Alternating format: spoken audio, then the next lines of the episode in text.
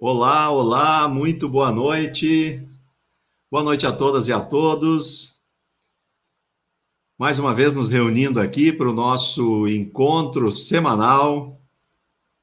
Bate-papo magistral das quintas-feiras agora, trazendo hoje a temática das análises gerenciais, utilizando como base a contabilidade. Como que esses elementos são relevantes para a vida das organizações de um modo geral, e também de que forma os contadores, os, os analistas contábeis e demais profissionais da área contábil podem contribuir com esse tipo de é, reflexão para as organizações.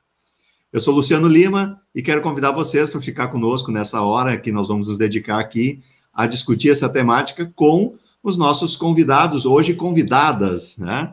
Uh, eu quero já trazer aqui a nossa presença, a Gláucia Nietzsche, que está conosco. Boa noite, Gláucia, tudo bom? Oi, Luciano, tudo bom? Boa noite para todo mundo que já está aqui nos acompanhando.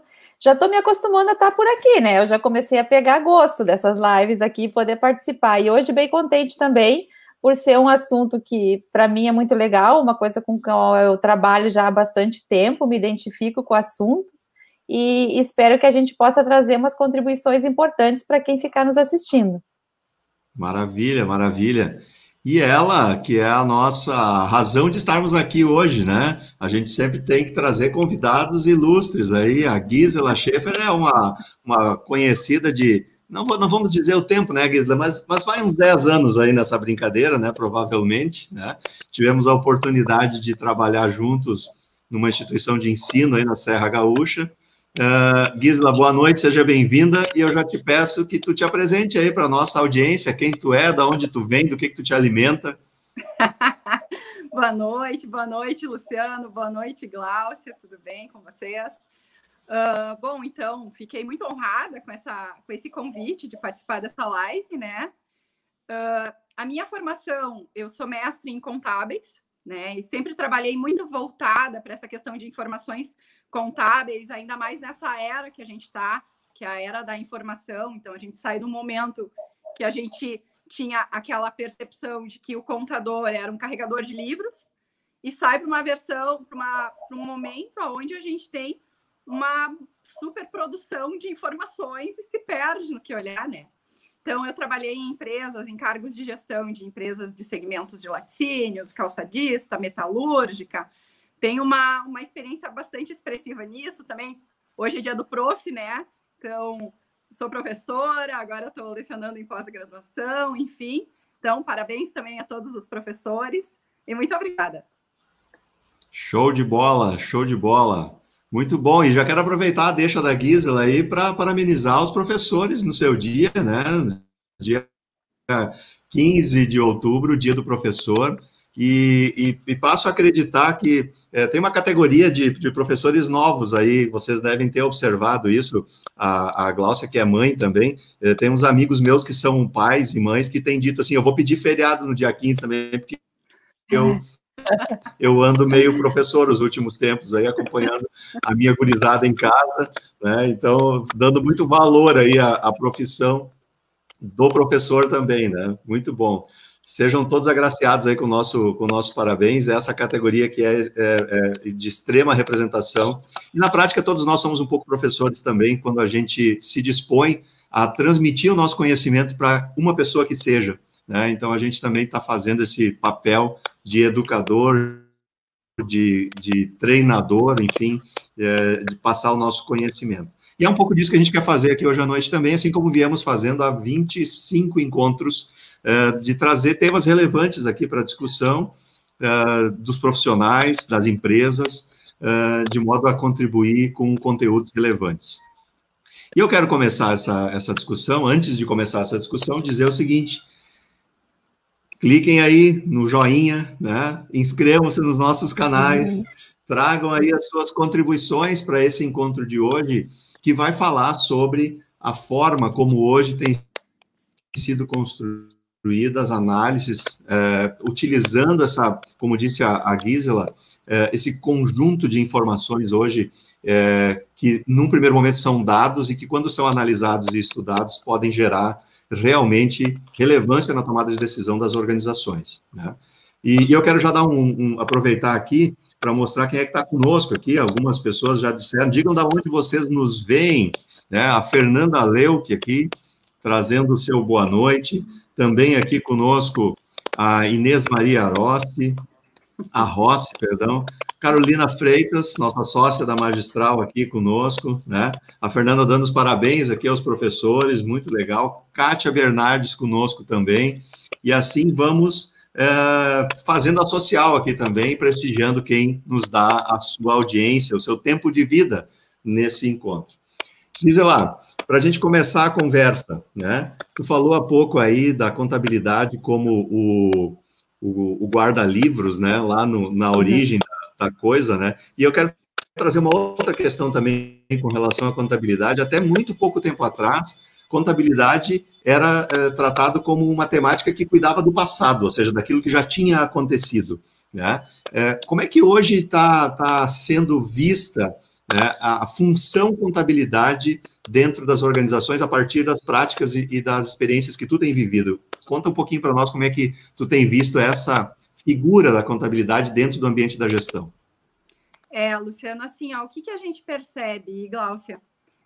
Essa figura do guarda-livros, ela está cada dia mais caindo por terra. Né? O que, que a gente identifica é que sim, existem algumas, algumas entregas mensais que a contabilidade precisa fazer de fechamento, enfim, encerramento de DRE, os balancetes e tal.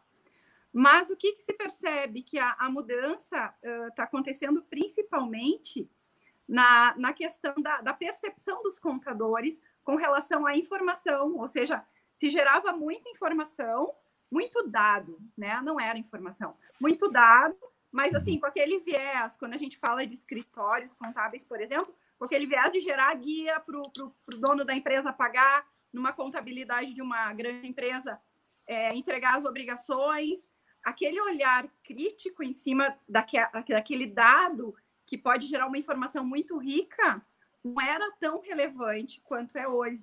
Até porque o que, que acontece? As coisas evoluem, né? Então, olha, posso afirmar para vocês que a decisão que era tomada 50 anos atrás é muito diferente da decisão que é tomada hoje, tanto pela governança, porque a gente fala de responsabilidade corporativa, a gente fala de transparência. Então, aquele gestor, pensando numa, numa, numa corporação, aquele gestor que está assinando, ele quer se salvaguardar de que aquele número está certo, então ele vai se munir de informações.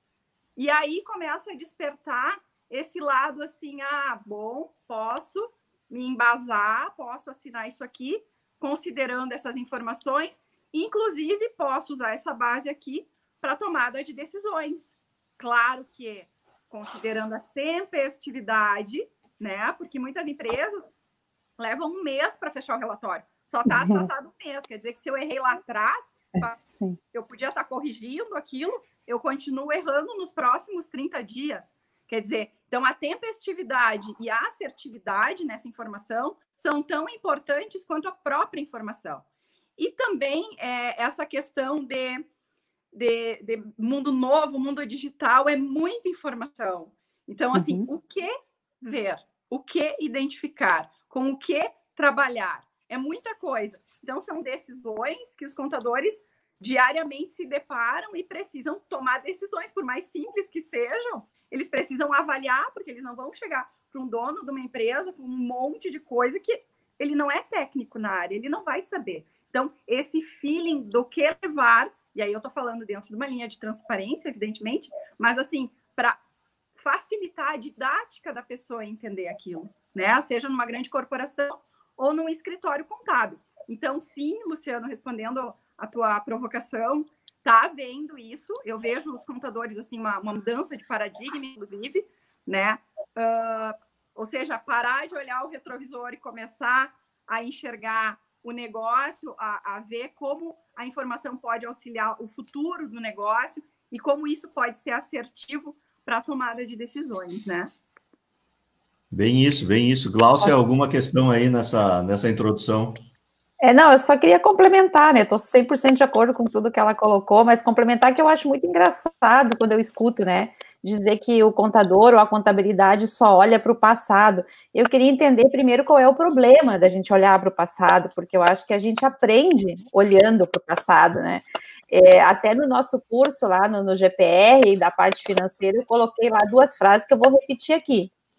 Se queres prever o futuro, estude o passado, né? E a outra, o futuro dependerá daquilo que fizermos no presente.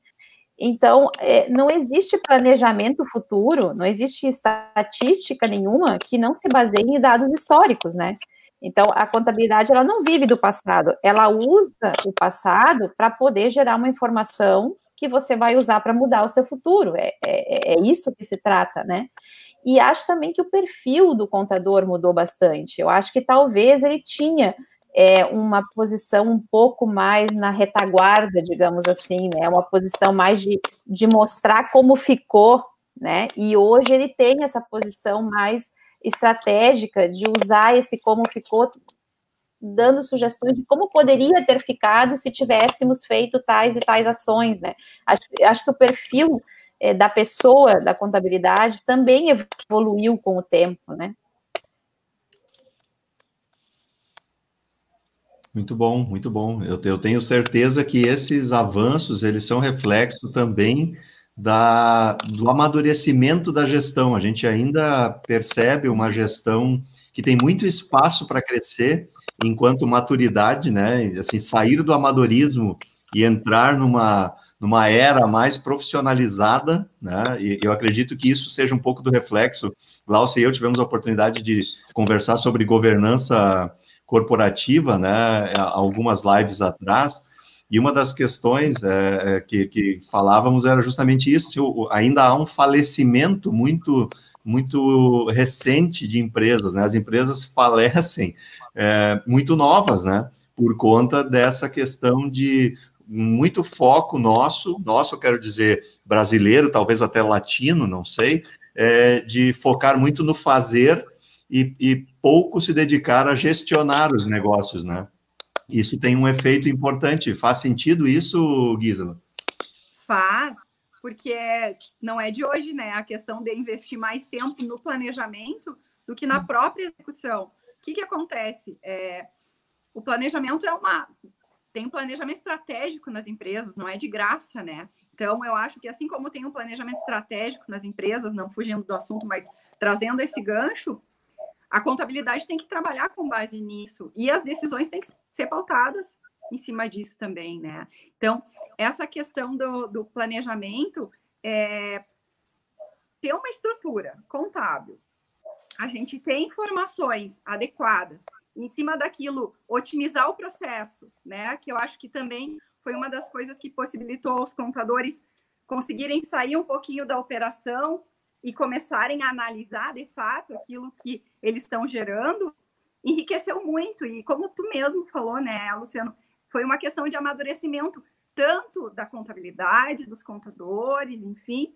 como dos gestores, né? Uhum. Então é um processo de amadurecimento que uhum. acho que não vai parar por aí, e, uh, e ele é, é, assim, ó, hoje em dia, tomar uma decisão errada é rasgar dinheiro, né?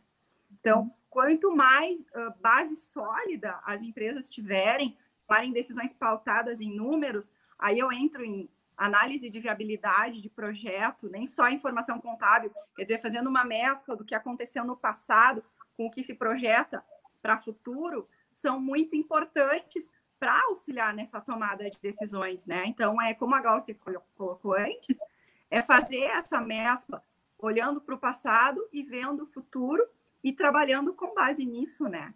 Então, é, acho que é bastante, bastante relevante isso. Muito legal. É, e, e, junto, a, junto a isso, assim, o dinamismo do, do, do, do mercado uh, nos últimos anos, e, e, esse crescimento exponencial desse dinamismo só vai aumentar, né?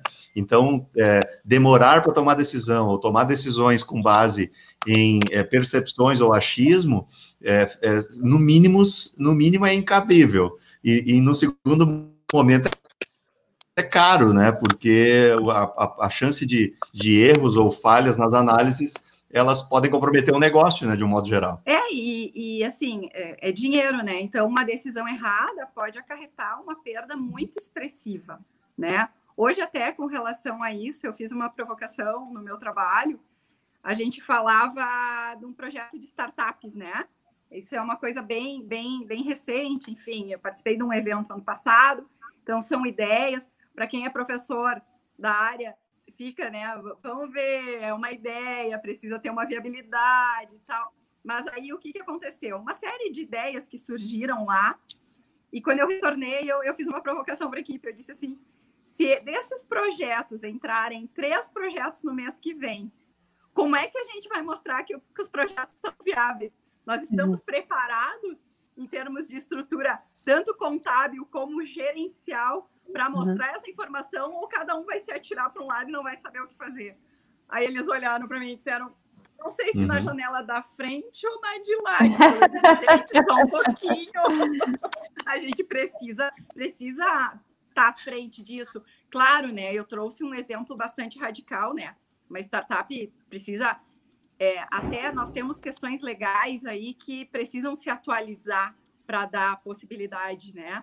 Mas uh, são coisas, são provocações que a gente lida diariamente e precisa saber como lidar com isso, né?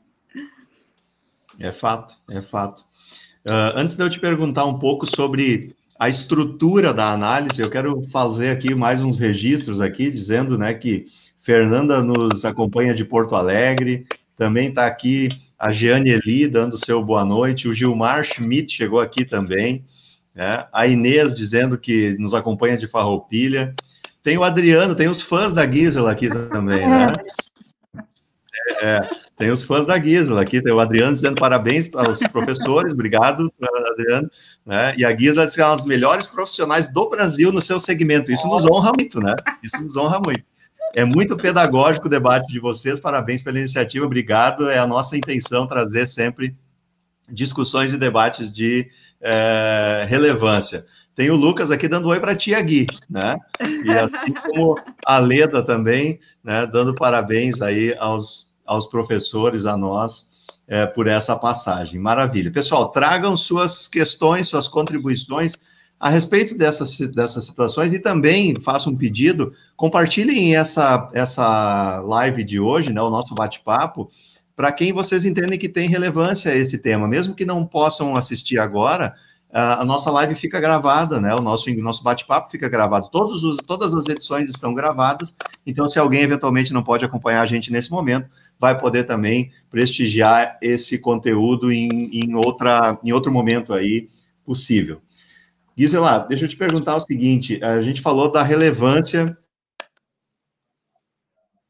que é trabalhar com as análises, né? Agora, a pergunta é: o que, que seriam análises, é, índices, é, indicadores mínimos, fundamentais, que coisa é, usando como base a sua contabilidade ou seus registros gerenciais da contabilidade, é, deveria ou poderia utilizar minimamente já para começar a conseguir fazer um, uma, um acompanhamento mais robusto, vamos dizer assim, da sua gestão. O que que tu, o que que tu diria que é relevante? E também, aproveitando nesse mesmo pacote, qual é a estrutura que a empresa precisa ter nesse aspecto? Tu falou das, das grandes empresas que têm profissionais internos, mas também nós estamos falando aqui para é, empresas de pequeno e médio porte que têm esse apoio nos seus escritórios contábeis, né? Então, como é que esse, essa estrutura também pode se consolidar?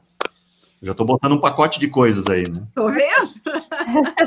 Bom, Luciano, o que, que, o que, que seria assim, ó, de mínimo uh, necessário no meu ponto de vista, para. Aí vamos, eu vou segregar um pouquinho, né?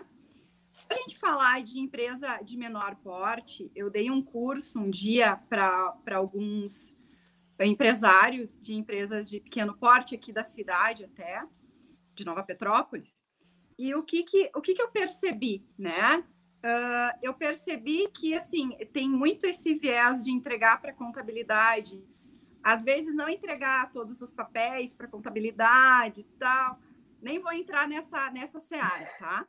Mas aí o que, que acontece? Que informação a contabilidade vai gerar para auxiliar na tomada de decisão? vai ser uma informação que vai gerar guia para pagamento. Porque para tomada de decisões, é, é, são informações assim bastante uh, incompletas, né? Eu diria até que seria um tanto irresponsável e inadequado tomar alguma decisão com base nessas informações. Mas, assim, uh, o que, que, é importante para um empresário? Aí vamos lá, o que, que o escritório contábil deveria entregar? No mínimo, uma análise do negócio, vamos considerar que está tudo completo, direitinho, né? Então, no mínimo, uma análise do negócio de, em termos de resultado, quer dizer, qual o meu resultado líquido? Quer dizer, a minha operação foi vender joias ou vender bijuterias, o custo era esse, o aluguel do ponto era esse, as despesas eram essas, esses foram os meus impostos, estou tô, tô simplificando, tá? E o meu uhum. resultado foi esse aqui. Opa, quer dizer que o meu mês valeu, né? Eu gerei, gerei um resultado positivo. Então, aí é um indicador que eu diria que é um dos principais para o empresário. De forma secundária, existem vários outros, tá? Então, a gente fala do índice de liquidez. O que é o índice de liquidez? É um índice que avalia quanto de dívida tu tem e quanto de caixa tu tem ou a receber de clientes, quanto tu tem de estoques e quanto tu tem uh, de contas a pagar no passivo. Então, a, o balanceamento desses índices geram os índices de liquidez. Existem vários índices de liquidez. Existe liquidez corrente, seca. Não vou entrar uhum. aqui no mérito, mas também é um número importante de ver, porque é uma análise muito simples, né? Então eu posso ver, ah, para cada um real de dívida, eu tenho 1,50 para honrar com essa dívida. Por mais que às vezes o estoque está junto, o estoque não tem uma liquidez imediata, é, eu consigo ter esse tipo de percepção. Outra análise importante de ver também é a questão do endividamento, ou seja, como, como estão os, os financiamentos e os compromissos de longo e curto prazo com relação ao que eu tenho de capital, né? Até para ver uma questão de médio e longo prazo. Mas aí, claro, aí entra o papel do contador de conseguir entender e traduzir isso para o empresário. Porque muitas vezes, quando a gente fala de um negócio é, do, do, simples, enfim, uma microempresa, é, o empresário ele é especialista na operação dele, vamos lá, uhum, ele, é, uhum. ele, ele é especialista numa oficina mecânica, ele, ele não estudou aquilo. Então, cabe aí a empatia e o discernimento. do restaurante? É, cabe aí a empatia do, do contador, dele tentar explicar, quase desenhar para o empresário entender e usar aqui. Olha, o teu índice de, de o teu índice de endividamento está muito alto. Eu acho que daqui um pouquinho, se o senhor quer investir numa máquina, daqui um pouco, espera um pouquinho, espera dar uma equilibrada, espera entrar um pouco mais de receitas, enfim. Essa orientação, eu acho, assim, ela é fundamental. E aí entra aquele elo, né, do, da empatia do contador com o empresário. Que aí eu vou te dizer assim, eu acompanho um pouco distante, mas em sala de aula eu sempre tive muitos alunos que trabalhavam em escritório contábil. E eu percebo essa evolução, né? Porque eles saem daquela coisa de contar CNPJ, fechar CNPJ, contar CNPJ, fechar CNPJ, e começam a fazer é, notas explicativas. Quando me disseram que trabalhavam no escritório, que estava começando a fazer notas explicativas, eu disse: meu Deus, que bacana isso. Né? Espero que o dono da empresa leia, porque daí a nota explicativa está escrita, ele não precisa nem Sim. analisar, nem fazer conta, né? Então, o que, que acontece? Eu acho que a, a, essa questão, principalmente dos escritórios contábeis, eles têm que transcender essa ideia de que o negócio deles é fechar um, um balanço ou um DRE, sabe? Quando eu dei esse curso, o que, que eu percebi? Era um curso de contas a pagar e contas a receber eu percebi que eh, eles não sabiam gerir o não, eles sabiam gerir o negócio de um jeito empírico, né? Aquele jeito assim. Tanto que chegou uma, uma num determinado momento e uma menina me disse assim: Ah, eu tenho duas lojas que vendem produtos de até 10 reais e uma que vende produtos mais caros. E eu vou abrir outra agora. E eu digo: Ah, é? E tu vai abrir outra com qual viés? Com produtos mais caros? Ou tu vai vender ela, ou tu, ou tu vai abrir uma com produtos de até 10 reais? até 10 reais. Eu digo, ah, que bacana, com base em quê? Aí ela disse, ah, eu disse, tu consegue, tu anota o que tu vende uma por uma, tira o custo, para ter uma ideia de qual te dá mais lucro? Não. Eu digo, aí eu, aí eu brinquei com ela, né? Eu tenho meu, né? Eu disse, só falta me dizer que tu paga a Sky na conta da empresa. E ela, sim. E eu, hum. Então, assim, essa orientação, por mais básica que ela seja, é, assim, é um trabalho de consultor, um trabalho de contabilidade, mas junto uma consultoria, cara, tu pode agregar um trabalho, um serviço ali junto, porque são pessoas que não têm esse conhecimento. Elas têm essa necessidade de conhecimento, porque elas não têm o número na São mão, carentes, são carentes, né, Lisa? Exato. Numa empresa grande, o que que acontece?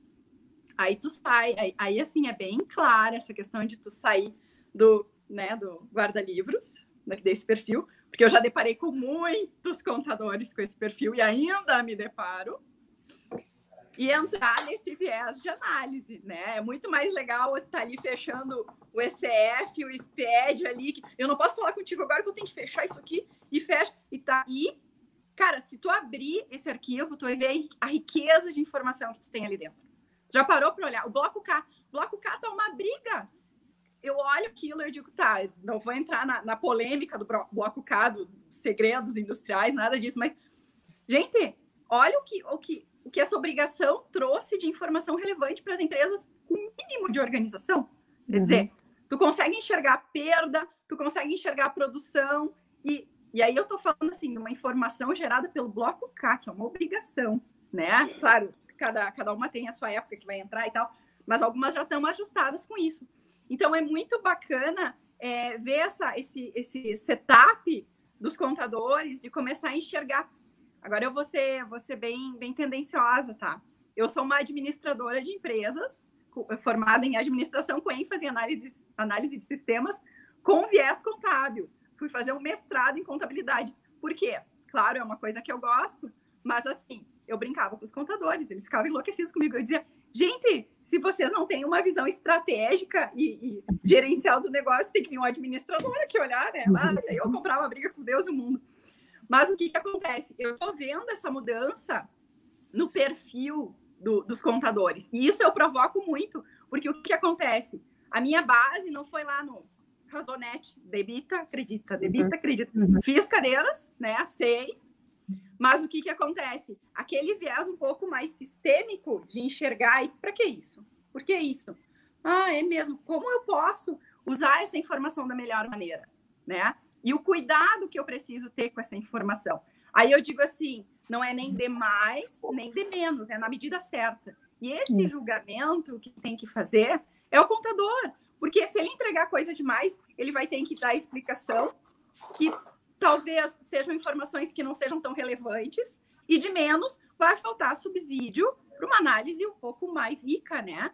Então, o que, que acontece? Aí entra muito essa questão do discernimento, dessa mudança, de essa, essa, esse, essa quebra desse paradigma, né? Que é realmente começar a analisar aquilo que se faz e captar o que é relevante e passar adiante, porque muitas vezes tu pega um CEO de uma empresa que tem informação de produção, que tem informação de RH, que tem informação de logística, tá. E aí, se tu levar a informação contábil, é mais uma. Ah, é a mais importante? Não sei, depende do viés do cara e, e do que tu levar e da forma que tu levar, né? Então, eu acho que esse cuidado é o que faz mudar o patamar Sim. do contador antigo para o contador novo. É uma mudança de que está na moda falar mindset agora, né? Então, é uma mudança de mindset. Então, assim, é, é, é, essa percepção, e eu tenho visto muito isso, assim. E eu trabalho com contadores, né? Trabalho cercado de contadores. E aí, às vezes, eu pergunto, contadora, me, me explica isso aqui um pouquinho melhor. Ah, por que tu faz assim? Ah, é porque tem que fazer. Eu digo, mas o que que isso aqui gera?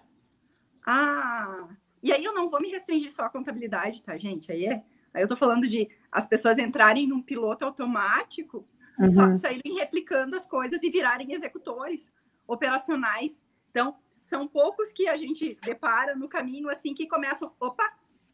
Eu acho que aí quando dá esse estalo, começa a haver uma diferenciação, começa e as empresas enxergam isso, né? Então, eu já falei demais agora.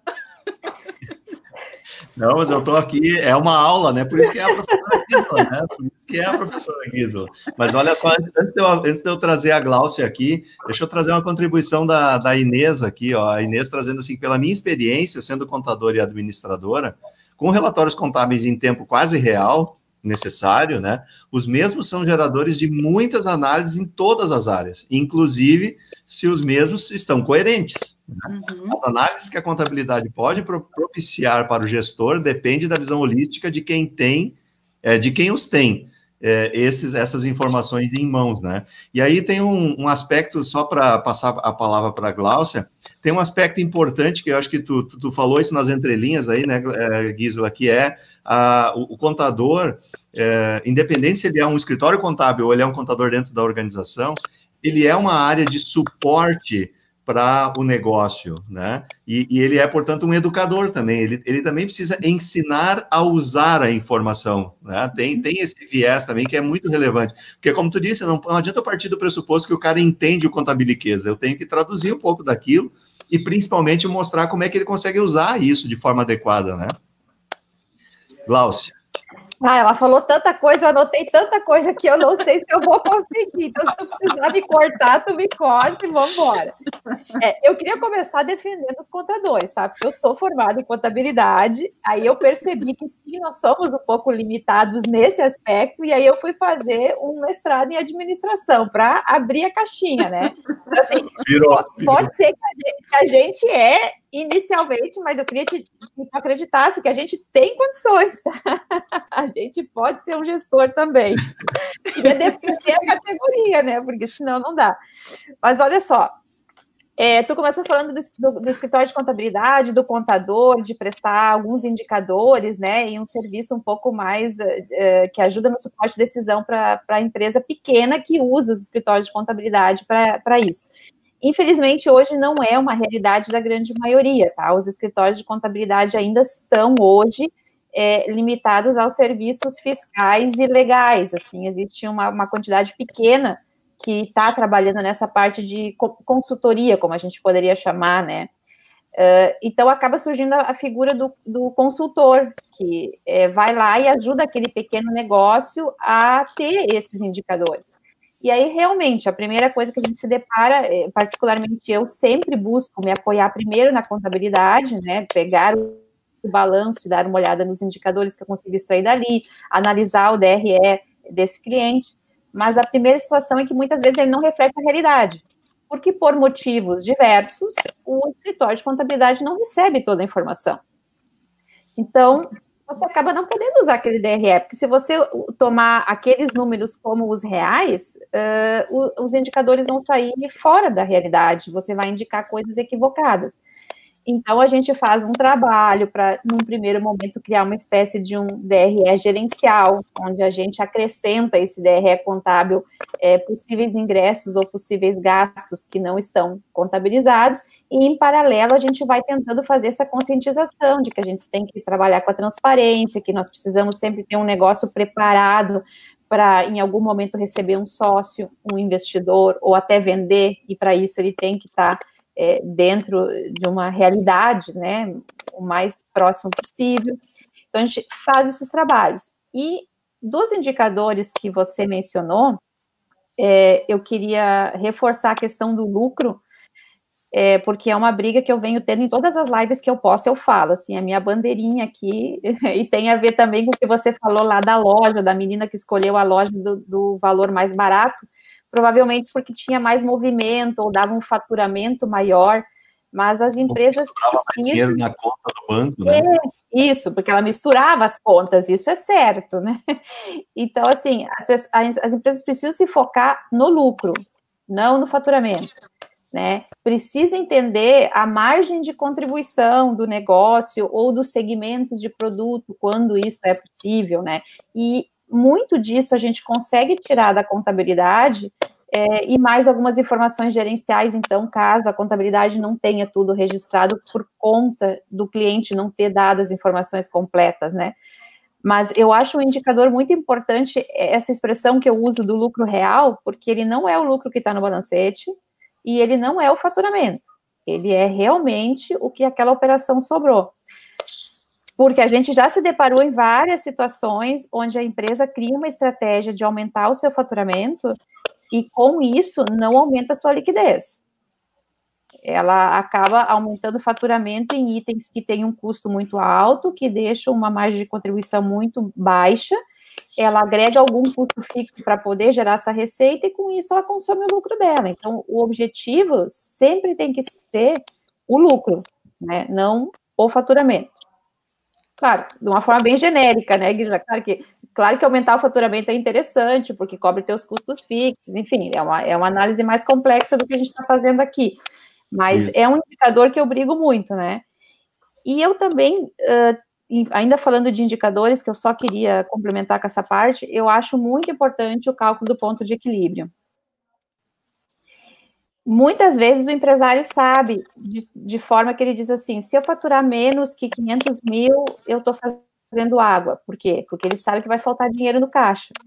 Mas quando você consegue ter as bases de cálculo para determinar o ponto de equilíbrio de um negócio, você acaba conseguindo analisar os custos de forma separada e consegue entender como eles se comportam no aumento ou na diminuição do teu faturamento para assim tu poder tomar uma decisão mais assertiva de onde você vai mexer. Porque, de novo, às vezes não é uma questão de reduzir um custo, às vezes até é uma questão de fazer um determinado investimento para que você consiga melhorar a venda de um determinado produto, que esse produto vai te dar um resultado melhor. Então, o cálculo do ponto de equilíbrio eu considero também como sendo um indicador muito relevante nas empresas, tá? Por último, estou quase terminando, Bacana. Luciano, não me xingue. Não, eu estou bem quietinho aqui hoje. Estou só ouvindo as prof. Não, também a gente falar da, da, da, que, que os trajes, eles têm que ser a justa medida, né? Quer dizer, às vezes as empresas grandes têm uma estrutura robusta, mas é bem comum o que ela falou. É, as pessoas acabam criando tantos controles, é, tantas planilhas auxiliares, tantos relatórios que não são úteis no fim das contas, que mesmo você tendo uma estrutura robusta, você não produz um resultado. Então, a gente tem que sempre se questionar é, por que, que eu estou fazendo isso? Que importância tem isso? Quem usa isso? Se você não encontrou uma resposta rápida e fácil, é porque isso não precisa ser feito. Né? Exceto se for uma questão legal ou uma obrigação acessória, mas falando de controles, né? E quando você vai para empresa pequena, é, você tem que também ver a capacidade intelectual daquelas pessoas. Então, o que você tem que implementar são indicadores ou controles que eles consigam facilmente preencher e que eles entendam em forma de gráfico, principalmente. A gente usa agora aqueles dashboards, né? Aquelas coisas que é, vermelho tá ruim, verde tá bom, setinha para cima tá valendo, setinha para baixo, né? Tem que fazer alguma coisa.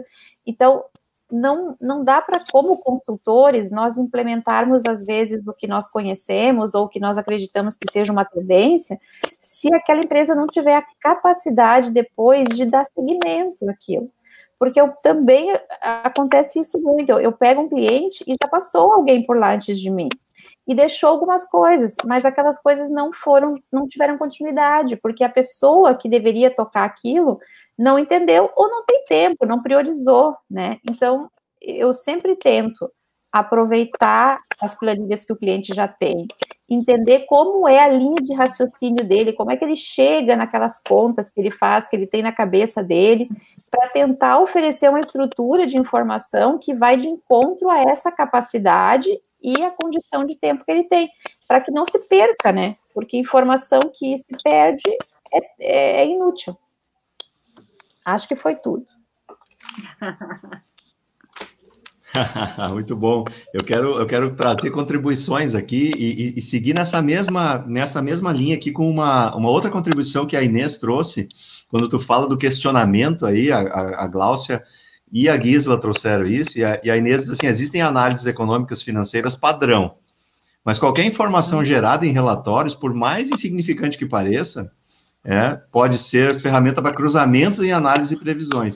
Isolar o número, questionar qual a movimentação, o peso, seja o que for, né? Sou suspeita dela, porque eu invento, né? Como diz a uhum. para que, que serve isso, né? Da onde é que isso vem, né? Enfim, é, mas é, é, isso, né? Acho que tem uma questão aí, e aí, Gisla, eu queria trazer, tu que também estás no outro lado do balcão, quando a gente está falando do, da, da docência, né? Preparando profissionais na, na área da contabilidade, é, a análise contábil, a análise de empresas é um segmento para o profissional contábil se especializar também, né? Porque cada vez mais as empresas vão ter carência É, até porque, vamos lá, a, a, a, produção da contabilidade cada vez mais vai ser menos exigida para o profissional da contabilidade, né? Ela vai ser cada vez mais automatizada, né? Naturalmente, né? E talvez isso leve 5, 10 anos, mas vai acontecer, é, é líquido e certo isso, né?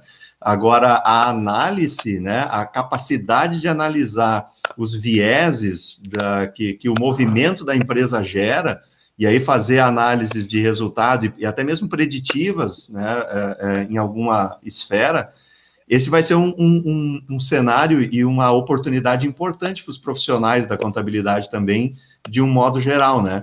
É, é, isso, isso já está começando esse processo a acontecer, é, é, é correto isso?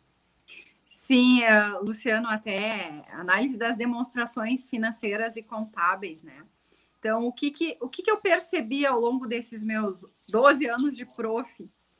É, ela começou de uma forma simplificada e ela foi uh, sendo desenvolvida. Enfim, aí eu estou falando em termos conceituais, né? Então, lá no início, uhum. a gente não via um modelo Fourier. O que, que é um modelo Fourier? O modelo Fourier é um modelo que ele cruza o ativo e o passivo de longo, curto prazo, enfim, aonde ele diz qual é a necessidade de capital de giro, qual é o capital de giro da empresa e qual é o saldo de tesouraria. Quer dizer, é uma visão que, se eu explicar dessa forma para o microempresário, provavelmente ele não vai entender. Mas é uma informação que lá no passado ela não era tão relevante e hoje, tendo em vista a economia, ela passou a ter uma, uma importância, por exemplo, de um índice de liquidez, Quer dizer, ali eu consigo mensurar no médio e longo prazo se a empresa é sólida, né? Aí eu tenho todo um termômetro para classificar, quer dizer, eu posso entrar num, num efeito é, que não é legal, que é o efeito tesoura, ou seja, a necessidade de capital de giro subindo, o capital de giro caindo e o saldo de tesouraria negativo, quer dizer, todas as luzes piscando. Então, isso são só alguns exemplos do que eu fui uh, incrementando nas minhas aulas de demonstrações contábeis. E no final foi bem bacana, porque saíram alguns trabalhos de conclusão sobre o assunto, que os meus alunos chegavam e diziam: é. Ah, eu quero fazer sobre demonstrações contábeis. E eu dizia: Qual é a cereja do teu bolo? Vai pegar o Canitz? Aí eu não vou entrar aqui num detalhe muito técnico, mas o Canitz, a empresa pode estar quebrando Sim. e o Canitz está bom, né? Mas enfim, Sim. aí, não, para o que será? Eu digo, tu lembra das variáveis dinâmicas e tal? Ah, vamos olhar. Daí botava o modelo Fourier muito bacana e enriquecia muito a análise, porque faz uma aproximação que a contabilidade ela é regime de competência, né? E o caixa, uhum. que é o que quebra uma empresa, é regime de caixa, né? Então a gente consegue mais ou menos fazer uma aproximação e ter, e ter uma, uma ideia com relação a isso. Aí eu tô falando assim, ó, da evolução em sala de aula. Mas outra coisa muito importante que eu percebi é assim, o, são muitos índices né? Então, vou ensinar todos os índices. No final, os alunos estão verde, não sabem mais o que, que é aquilo. Então, assim, ó, é o como passar para eles e explicar a importância de cada um deles de forma assim que eles consigam extrair o que eles precisam aprender, porque decorar não tem como. Quer dizer, eu vou uhum. aplicar a análise das demonstrações contábeis. Se tu fizer isso numa apresentação para um dono de empresa, ele vai dormir. Então, tipo Sim. assim, o que é extrair? E isso eu sempre prezei muito nas minhas aulas, é Gente, eu estou trazendo aqui para vocês a teoria. A teoria ela é quadrada. Ela é quadrada. Quem uhum. tem que deixar ela circulando dentro do negócio são vocês, com o bom senso e o amadurecimento. Então, quer dizer, tu não vai pegar uma teoria quadrada e puf, largar para uma empresa, primeiro que não vai dar certo, né? Se a autogestão não comprou, se tu enfiou aquilo ali goela abaixo, esquece, desiste, aborta. Então, assim, Vou pegar esta teoria, vou entender a aderência e o momento da empresa, como a Glaucia colocou antes, vou entender o amadurecimento, e aí eu vou propor, ou não, que aí cabe a mim decidir isso. Aí eu estou falando também de ferramentas de gestão, aí entra o orçamento, que é olhar para frente, uhum. uh, que é o, o, desdobramento do planejamento estratégico, mas ele roda em cima da contabilidade, né, com uma visão gerencial. Aí a gente fala do ponto de equilíbrio da margem de contribuição, que uh, também roda em cima da contabilidade, uma visão uhum. de contabilidade de custos, mas em cima também de uma, de uma, uma questão gerencial. Quer dizer, eu preciso me embasar nesses números, mas eu vou modelar ele de forma uhum. a gerar uma informação relevante. Então, esse viés eu sempre dei em sala de aula. Eu disse, gente, vocês precisam trabalhar isso e levar isso de forma entendível e útil, principalmente, né? útil. Não adianta trabalhar, trabalhar, trabalhar e no final ninguém olhar aquilo, aquilo perde o sentido, né? Trabalhei numa empresa que eu entrei na empresa. Eu vou contar um caos agora, posso? Vá lá, vá lá. Ah, pode. Eu entrei na empresa, era um calhamaço de papel A4 todo mês, colorido, frente e verso, Nossa com informações senhora. do negócio, saindo um mês depois do resultado. eu, primeiro mês eu li aquilo, li, li, dos 12 últimos meses. Então, assim, ao final da primeira página tu já estava meio vesgo. Quem dirá aquele resto de página, aquele tantão de página que tinha. Aí a minha pergunta foi: é, vocês não têm um, um, business intelligence, um BI aqui? Sim. Temos, mas não funciona. Aí eu já sou canchiana, eu digo, se não funciona, tá estranho. Por que, que não funciona? Não, porque a gente fez um relatório simples de faturamento e não fechou. Eu disse, se vocês não foram atrás para descobrir o porquê ele não fechou, porque levava três dias para gerar esse relatório e num clique no BI tu gerava. Não, mas não Sim. funciona. Aí o que, que eu fiz? Eu digo, cara, eu preciso de um álibi, né? Peguei qual é a área que mais demanda informações e que precisa de tempestividade no empresa? Comercial, normalmente. Peguei o comercial aqui embaixo do braço e disse: Tu precisa de informação? Olha só, eu tenho um negócio para ti bem legal. Só que tu precisa me ajudar a vender essa ideia, cara. E aí, o que porque eu vi que pelo lado contábil eu não ia conseguir. Nós estamos falando de 15 anos uhum. atrás, mas eu não ia conseguir. Porque eu sempre gerei o relatório dessa forma e, e aí não funciona. Sim. O que, que aconteceu? Só que assim, eram duas pessoas que passavam um mês gerando esse relatório. E aquela percepção antiga, assim, tipo assim, ai meu Deus do céu, vou perder meu Vou perder meu emprego. Vou perder é, meu trabalho. Mas... mas tu tirou o trabalho das pessoas, Glaucio? Ô, Gisela? Não, não tirei, não, não tirei. Aí o que, que aconteceu? A gente começou a desenvolver o BI e essas pessoas foram fazer outra coisa, sabe? E tipo assim, só que não são todas as pessoas que, que, que tem iniciativa. Eu sou não conformada. Eu brinco que eu separo as pessoas inconformadas e não conformadas. Precisamos de todas, né? Mas se começou a dar muito trabalho, digo, alguém já passou esse, essa dificuldade, já fez isso de uma outra forma, né? Em resumo, no final a gente estava com o DRE praticamente todo ele no BI, ou seja, aperta um botão e gera informação. Com uhum. base naquilo, as demonstrações contábeis jogava a estrutura do DRE e do balancete no, na aplicação, gerava todas as informações. Assim, ó, eram umas 500 linhas de planilha Excel, porque eu não imprimia, né? De informações. Em cima daquilo ali, qual era a análise que eu e a contabilidade fazíamos? É o como vamos levar isso aqui adiante e o que vamos levar adiante. Mas, assim, de novo, sem, com o viés de transparência. O que eu digo é, daqui uhum. um pouco não preciso cinco índices de liquidez, leva um. O resultado, Daqui um pouquinho, se a empresa ela está com endividamento alto, o lucro é, é, daqui um pouco o EBITDA é legal de olhar, entendeu? Leva uhum, o lucro também, uhum. mas leva com o EBITDA. Então, assim, é esse bom senso, né, que precisa, os contadores precisam ter. Porque se tu levar uma informação, vamos lá, de faturamento, aumentou o faturamento, só levei o faturamento. Ah, parabéns. Diminuiu Sim. o lucro. Ah, mas o que, que vocês fizeram? Né? Pegando o gancho do que tu falou antes, Glaucia. É. Então, o que, que, acontece? Não, primeiro, tu, tu não pode le levar uma uhum. informação isolada. Tem que ser um conjunto de informações. Porque uhum. às vezes aquele gestor pode ser que ele não tenha conhecimento e nem discernimento de entender que ele precisa de mais informações para ter um embasamento adequado para tomar aquela decisão. Né? Eu sou campeã dos porquês. Então, tipo assim, ah, precisamos fazer um investimento para aumentar a produção de um produto que às vezes me dá margem de contribuição negativa. Não, não, tem sentido. vamos é. nesse produto só um pouquinho. Ah, esse aqui que dá uma margem de contribuição positiva nos últimos cinco anos. Opa, esse vale a pena calcular o VPL, o payback, a tira, tira modificada, enfim. Vamos investir nesse aqui. Então, quer dizer, muitas vezes, estou dando o meu exemplo, mas o que, que acontece? As pessoas não têm esse embasamento. Então, daqui um pouco, se eu levar é uma informação de que ó, vai aumentar o patrimônio em 5 milhões comprando essa máquina e não levei a informação da margem de contribuição que o produto vai me gerar, que pode ser negativo, brilha o olho, porque as empresas pequenas e o patrimônio, ainda tem aquele viés do patrimônio, sim, e o prédio sim. é meu, né? Sim. A máquina é hum. minha. Então, assim, é, é, é, e aí que tá a questão da responsabilidade, né? Então, isso foi uma das coisas que eu sempre preguei muito em sala de aula. Gente, bom senso, né? E, e, eu sempre levei a teoria, e às vezes eles ficavam em dúvida comigo, porque eu dizia assim: ó, gente, o autor A diz A e o B diz isso, né? Duas visões diferentes. Disse, não foi como eu aprendi, porque eu aprendi que o certo é o A. E deu. Uhum. Só que não existe só o A, existe o A e o B. E cabe a vocês terem discernimento de entender o mais adequado. Nenhum dos dois está errado. Só que daqui a um uhum. pouquinho eles podem se complementar. Então, assim, aquela coisa de entregar tudo. Não, vamos, vamos modelar, vamos construir em conjunto. Em resumo, o que eu queria dizer é isso: vamos construir em conjunto, vamos botar a cabeça para pensar, não é só fazer conta e encher um caderno inteiro fazendo. Não, para que essas contas? Qual o objetivo delas?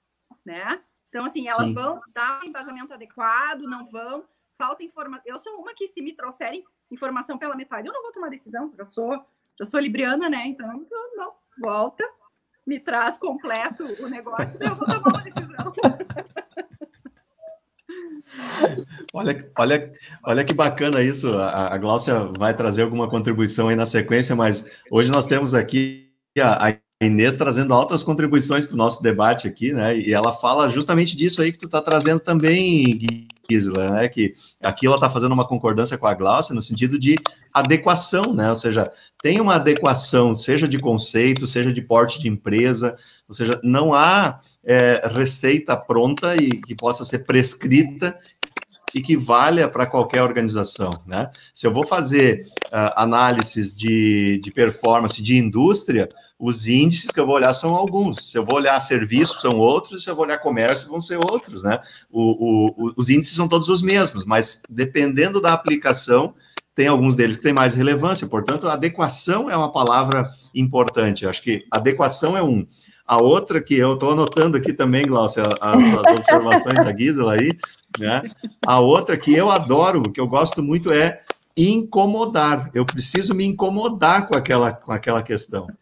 Né? Não adianta eu olhar para a tarefa né, e botar meu foco profissional na tarefa, aonde que eu vou ter muito mais desenvolvimento cognitivo se eu focar na análise, né? Então, é, eu, eu vejo que a, a isso vale para empresas, vale para profissionais também. Né? É, tu falou do exemplo da du, duas pessoas um mês fazendo um relatório, né, ou construindo um relatório. Ou seja, isso é tempo de produção, né? É, a produção tem que ser rápida. Eu tenho que ter é muito mais velocidade para tomada de decisão a partir da análise, né? E aí eu queria que tu trouxesse um pouco, Gisela, uh, uh, também a questão da uh, de que a gente tem, resgatando o que tu falou lá no início, a gente tem muito dado dentro da organização, já gera um bom conjunto de informações, mas ainda tem espaço para gerar conhecimento dentro a partir disso, né? Isso é uma questão, tu falou do BI agora, que para mim é uma ferramenta fantástica, mas se eu, ah, mas Luciano, mas eu não, eu não tenho BI. Tchê, usa um Excel para começar, mas, mas foca na análise, né? Foca em trazer informações que sejam é, é, de forma mais traduzidas. Eu acho que essa é uma questão importante também, né? É, realmente essa, essa questão, assim, da, da, de sair do momento de pouco, da pouca informação para um momento onde a gente tem muita exposição de dados e informações, é, coloca qualquer profissional em, em dúvida, né? Tipo assim, porque na realidade passa pelo, pela questão do bom senso, passa pela questão da maturidade profissional, passa pela questão do segmento, como tu mesmo colocou, às vezes um índice que aponta para um número é bom para um segmento, para outro segmento não é bom. O EBITDA, se ele visto num segmento de hotéis, é uma coisa, se ele visto uhum. num, num negócio de laticínio ou numa imobiliária, vai ser uma outra coisa. Então, essa questão do discernimento da tanto da equipe como do profissional, é, eu acredito que seja fundamental hoje, porque porque na realidade é uma tarefa que é, é responsabilidade, né? Então, daqui um pouquinho, se eu passar adiante uma informação não adequada, ou fora do prazo, ou incompleta, a consequência daquilo ali pode ser catastrófica, né? Então, esse, esse viés, e trazendo a questão do conhecimento, Luciano, do que tu colocaste antes também, é, tem muito espaço, tá? Para ferramentas de gestão, principalmente E aí, quando a gente fala em contabilidade gerencial, é um mundo, sabe? Então, às vezes, a gente vai trabalhar numa empresa grande achando que tudo funciona, que já tem tudo. Não é assim, não. Então, eu trabalhei em empresas que, que não tinham um orçamento, e aí o orçamento não é uma coisa que funciona assim, não. Tu tem que mudar a cultura, tem que vir da alta administração, é uma ferramenta de acompanhamento de gestores, então eles têm uma tendência a não querer. Então, assim, é todo um trabalho de cultura que precisa ser feito. Aí tem, por exemplo, é, o custeio variável, que a Glaucia comentou do ponto de equilíbrio. É uma baita ferramenta, por exemplo, para definir metas para a área comercial ou para criar novos produtos, sabe? É. Eu preciso de um investimento de tanto tu vai me entregar esse volume a esse preço? Porque senão o projeto não se paga. E tudo isso pautado no quê? Informações contábeis. Então, uhum. quer dizer, se a minha base de dados contábil não tiver adequada, daí eu falo das empresas pequenas, a decisão que eu vou gerar de comprar uma máquina ou não, ou de gerar um orçamento, vai ser, vai ser ineficiente, nem faz, sabe? Por quê? Uhum porque aquilo não vai fazer sentido. Eu vou fazer um orçamento pautado em quê? Claro, tem várias, várias metodologias de orçamento. Agora se fala muito em OBZ, que é o orçamento base zero. Uhum. Mas eu duvido que uma empresa faça um OBZ e não olhe o gasto de depreciação do ano anterior para fazer o seu uhum. orçamento. Vai fazer, vou começar do zero minha depreciação. Não existe. Uhum. Então precisa olhar o histórico, né? Então, ah, mesmo que seja um OBZ, que seja uma matricial, que seja um B on budgeting, que os bancos gostam de usar, é, a base sempre vai sair do contábil. E aí entra a questão de sim, ter uma informação assertiva, acurada, checada, conciliada, que é uma palavra que eu tenho escutado muito, conciliada, fechado, tudo bonitinho. E aquilo ali vai ser assim, ó, vai ser a base para o céu, porque tu pode extrair dali inúmeras informações, tu pode extrair dali, assim, ó, em termos de gestão de negócio, é, é, é muito, muito, muito válido desde que obedeça essas premissas, né? Então, esse espaço de conhecimento nas empresas, e aí eu vou dizer nas menores mais ainda, porque elas são muito carentes, muitas vezes os donos uhum. não têm essa qualificação, mas aí entra o que a Glaucia falou antes, que é o momento da empresa, é o jogo de cintura do consultor, de ver uhum. o que, que, de fato é efetivo para o negócio, né? Daqui a pouco vai montar um orçamento numa oficina mecânica que não sabe quanto gasta. Não, né? Não, vamos usar de bom senso, né? Mas o que, que acontece? Empresas grandes também, aí, é, quando a gente fala de extração de dados, principalmente, que é uma das coisas que eu tenho vivido nos últimos anos da, da, minha, da minha vida aqui, da minha carreira, enfim, é essa questão do BI e das ferramentas, né? Da, essa questão da, da evolução digital, dos robôs. Nossa, isso é um. Sim. Isso é, é infinito, né? Então aí eu vejo possibilidade e até hoje eu estava comentando com o pessoal, eu digo, gente, esse trabalho cotidiano que se faz, isso aí nós vamos apertar um botão, e aí o que, que nós vamos fazer depois? Eu digo, como nós vamos nos reinventar com relação a isso? É mesmo, né, Gisela? A gente precisa pensar, eu digo, não é, é apoiar as outras áreas aí, uhum. sabe? O trabalho está ali, porque as outras áreas, muitas vezes, elas andam deficientes de conhecimento, que daí numa célula tu tem muito conhecimento sobre aquilo. Não, aí vamos, vamos largar o pessoal todo a trabalhar junto com as áreas e fazer um, um trabalho bem efetivo, né? E aí é conhecimento, né, Luciano? Legal. Com certeza, com certeza. Olha só, tem uma notícia para vocês, eu tenho que dar notícias também, né? A gente está aqui a exata uma hora, nesse momento. Tá? tá? Fechamos uma hora de papo. Olha, quando o assunto rende, eu já estou aqui, já anotei aqui que a Gisela vai ter que voltar. A gente vai precisar ter outra hora em algum momento aí para trocar ideias com a Gisela, né? E aí eu quero pedir, porque eu ainda tenho, eu quero fazer um fecho aqui, Gisela, com algumas questões, e, e quero pedir então que a Gláucia é, faça aí as suas contribuições finais, já fazendo algumas considerações tá. também, dando o seu, o seu boa noite. E, mas eu quero trazer aqui uma fala antes disso do do Adriano, quando ele diz o seguinte: ó, os obstáculos para a eficiência das práticas contábeis em pequenas empresas são geralmente oriundos da falta de preparo dos gestores e da não priorização da gestão diante a outros segmentos, né, outras necessidades da empresa. Corrobora com aquilo que a gente falou lá atrás, né, de que o foco do, do, do proprietário está na operação do negócio dele, né, se, se ele é um dono de restaurante, ele está lá na cozinha, né, se ele está, então, assim, é, tem, tem, portanto, tem um processo de educação em torno, educação no sentido de educação de gestão, né, nesse aspecto, né? E não é à toa que a gente também uh, uh, tem a pretensão, né, Glaucia, com o nosso curso que lançamos aí na semana passada, com o GPR, né, de trazer um pouco de alento nesse aspecto, né, o GPR, Gestão Prática para Resultado, é, Glaucia, é, é, é, Gisela, a gente fez um apanhado aí das 25 lives, né, dos 25 bate-papos, e construir um produto que entregasse um pouco de conteúdo para o pequeno e médio empresário, de forma a ele é, revisar as práticas, vamos dizer assim, da sua organização, né? E eu acredito que isso trouxe também para nós, né, uma reflexão a respeito do que, que é o suprassumo, do que, que é importante ser tratado dentro da, da organização, né?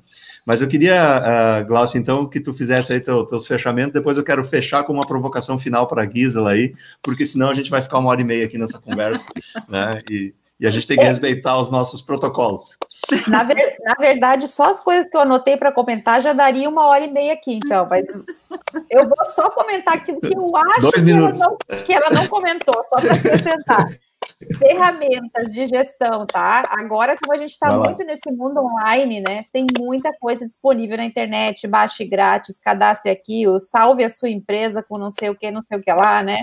Então, assim, as ferramentas estão. Eu acho que a gente tem que fazer um filtro bem, assim, analítico antes de usar, mas uh, as empresas que não têm uma estrutura de sistema muito robusto podem usar essas ferramentas que estão disponíveis e algumas, inclusive, gratuitas, né? Desde que elas tenham essa, essa orientação, essa ajuda. Então, peçam ajuda, né? Peça ajuda para o seu contador, peça ajuda para um terceiro que pode te ajudar nesse modelo a extrair disso, né? O que, o que você pode é, melhor adequar.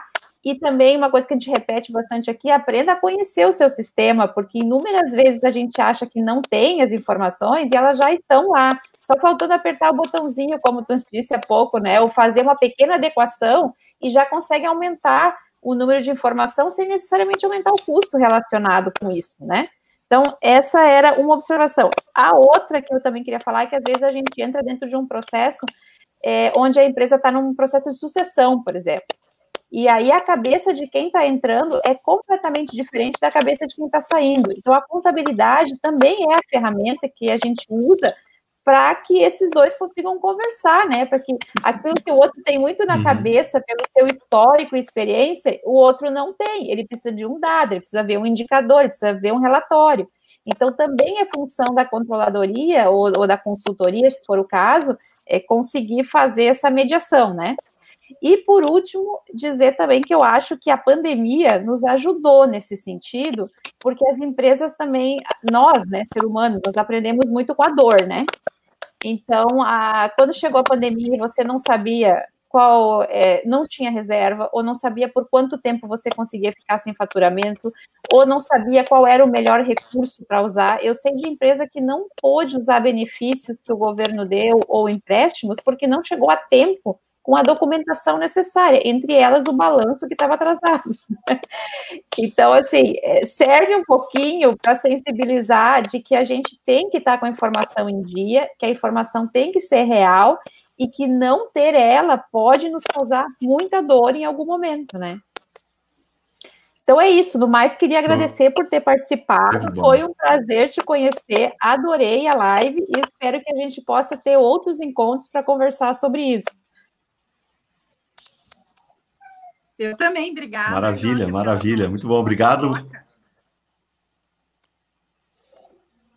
Não, vai fundo, vai fundo, Guizzi. Não, não, só agradecer a Gláucia, dizer que essa, essa troca, essa sinergia foi muito importante, né? Então, muito obrigada. Show de bola, show de bola. Olha só, eu quero fazer o seguinte, eu quero fazer o seguinte, eu quero trazer aqui, Marcelo Bernardes dá o, o ar da graça também, aqui, uhum. parabenizando aí o nosso encontro, e a minha provocação vem ao encontro de uma fala do Marcelo, é, quando a gente está falando de, é, da importância dos processos gerenciais dentro da organização, né? E aí a gente volta lá em 1900 e Guaraná com rolha, com o PDCA, né? Porque a análise da empresa vai passar por esse processo. Nós falamos aqui de planejamento, nós falamos de olhar para a execução, nós falamos de fazer análise e tomar ações, né? E, e aí o, Marcelo tem uma fala que eu gosto muito, que é quando a gente planeja, a gente tem que ter paciência no planejamento, né? Ou seja, há um, um, um comportamento que é, que é exigido, que é ter paciência para planejar, né? Tirar o tempo para pensar a empresa, o setor, seja o que for. Na execução, a gente precisa ter disciplina né? para fazer aquilo que planejou, né? fazer aquilo que planejou. Na análise, no check, eu tenho que ter as duas coisas, paciência e disciplina. Né? Ou seja, eu tenho que tirar o tempo para fazer a análise com disciplina de fazer a checagem de acordo com o que foram as metas, enfim. E lá na ação, e lá na ação, é, o comportamento é de humildade, no sentido de que eu preciso saber quando deu certo e por que, que deu certo, e quando deu errado, por que, que deu errado. Né? Ou, ou quando não alcancei aquilo que queria, né? Então, assim, é, tudo isso para dizer que a empresa é um grande portal de aprendizado, né? Ou seja, a gente tem a oportunidade dentro da organização de, a partir de cada ciclo que ela encerra, seja diário, semanal, mensal, o que for, aprender com o que está acontecendo, né? Quando a gente está falando, então, de análise aqui, e no dia do professor, nós estamos falando de aprendizado, né, Gisela? Então, eu queria que tu fechasse esse nosso bate-papo de hoje é, falando um pouco sobre isso também, assim, que aprendizados a gente vem tirando, a, Glaucia já trouxe aí a pandemia, né? Que, que aprendizados tu tem observado que esse momento pandêmico trouxe para nós como profissionais, como empresas também, uma vez que também a gente tem empresas em grupo de risco, né? A gente falou tanto aí em pessoas em grupo de risco, mas as empresas, existe um conjunto de empresas que estão ou estavam em grupos de risco também. Então, isso vale também para as pessoas, é, para os CNPJs, né, para as pessoas jurídicas, né, nesse, nesses momentos. Né? Então, gostaria que tu fechasse aí com essas considerações, por favor. Nesses casos, vai botando uma saia justa agora, né?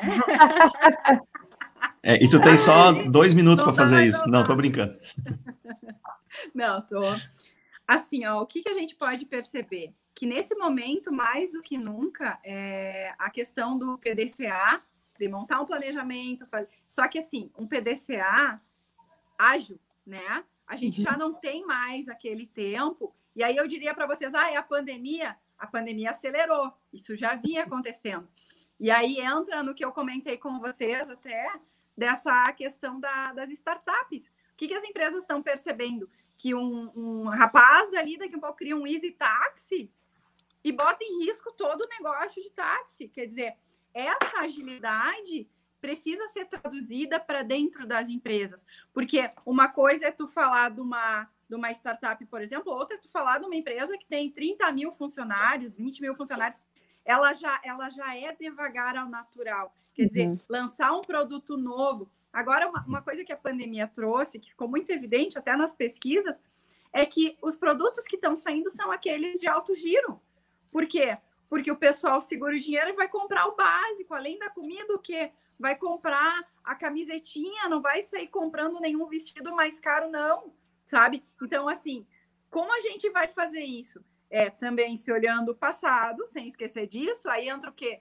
Qual a margem de contribuição? Dá para fazer esse preço? Qual dá? Dá para de 30 dá para baixar para 20, mas aí tu tem que vender tantas unidades a mais. E aí entra o que de novo? A contabilidade uhum. a ferramenta de gestão. Então, quer dizer, só que tudo isso funcionando de uma forma um pouco mais ágil para não perder o timing do negócio, né? E isso eu vou dizer para vocês que, no meu ponto de vista, veio para ficar e vai ser muito bom porque vai tirar muita empresa da zona de conforto, né? Que já vinha sendo tirada com uma série de ameaças aí, ameaças não, na realidade de evoluções, né? Então o Uber com os táxis é um exemplo clássico. A primeira coisa é os táxis brigar meu, vamos se reinventar, né? Tá aí, é tecnologia. Vamos fazer o prefeito agora tirar o Uber aqui da cidade? Não, né? Então, assim, é, isso é uma coisa muito desafiadora para todas as empresas e todas as áreas. E a contabilidade não vai fugir disso, porque como área de apoio, mais do que nunca ela tem que estar tá auxiliando essa tomada de decisões rápidas, que já não tem mais aquele tempo, mas tem que estar tá na medida certa com a informação adequada. Então, acho que isso é um, é um movimento que veio aí para ficar e cada vez mais vai, vai se consolidar dessa forma, né? Que é uma coisa que é, é anda muito rápido. Bueno, então indo para o caminho de encerramento. Show, show de bola, show de bola. Gisela.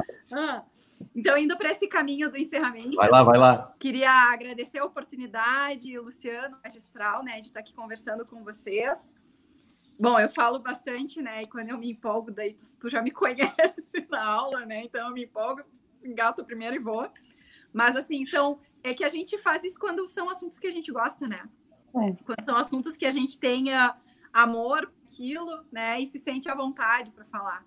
Então, assim, mexeram num dos meus pontos fracos, e daí lamento que eu me empolgo. Como eu dizia para meus alunos, a minha aula de controladoria eu adoro, porque é a aula que eu mais gosto de dar e eu me empolgo. Eu não sei se isso é bom ou ruim para vocês. Muito bom. Muito bom. Gisela, é, em nome da Magistral, quero agradecer muito aí a tua uh, a tua cedência do teu tempo de vida, né, para estar conosco aqui, trazendo essas contribuições, trazendo essa tua generosidade de compartilhar esse conteúdo conosco. Uh, isso mostra que, mesmo no ambiente uh, dos números, né, a gente precisa. Outro dia falávamos aqui com a Ana Tércia, presidente do CRC, sobre a função social da contabilidade, né? A contabilidade ela, ela trabalha muito a relação com as pessoas também, né? A gente está aí falando das áreas, né? Do, do, quanto abrangente é o trabalho da contabilidade. E a gente tem batido nessa tecla, né? E, e a magistral tem um pouco disso, é, um pouco não, tem muito disso na sua essência, que é uh, o coração é a alma do negócio, como a gente costuma dizer, né? Então, como tu mesmo falou agora, né? A gente, quando coloca o coração naquilo que a gente faz, fica muito simples e a gente não tem vontade de parar realmente de falar a respeito né, do que estamos fazendo e, e, e, construindo. Né? É muito legal ver isso, é muito legal ver o brilho no teu olho, assim, quando tu fala é, com propriedade e com amor e com paixão aí pelo, pelo, por esse trabalho e o quanto que a gente precisa que isso avance dentro das organizações, né? Esse é, esse é o ponto, né? Muito bom, muito obrigado mais uma vez. Obrigado pela parceria também, Glaucia como sempre aí, sempre muito contundente nas tuas colocações e sempre agregando muito aí também nas, nas nossas reflexões. Dizer para vocês todos que gestão prática para resultados é o nosso produto que está no ar, nosso primeiro curso uh, digital, né? É um curso aí uh, disponível. Entrem lá, www.magistral.cc, acesse as informações, está lá, sigam a Magistral capacitação no Instagram, no YouTube, no Facebook. Fiquem atentos aí aos nossos conteúdos e às nossas novas uh, uh, informações, enfim, e, e, programas. Curta aí a nossa página, né? Mande esse conteúdo para quem você entende que possa se beneficiar dele também. E na semana que vem a gente está de volta com mais um bate-papo na quinta-feira. Semana que vem nós vamos virar o assunto, nós vamos falar sobre pessoas, ferramentas de análise de comportamento dentro das organizações, e essa vai ser a temática da semana que vem. Já temos aí os ajustes finais da nossa convidada que vai estar conosco na semana que vem. Então, mais uma temática também importante para a gestão das organizações. Análises de perfil comportamental vão ser os temas que nós vamos trazer para cá. Certo, gente? Sucesso a todos, fiquem bem, tudo de muito bom, boa noite, até uma próxima. Tchau, tchau. Tchau, tchau.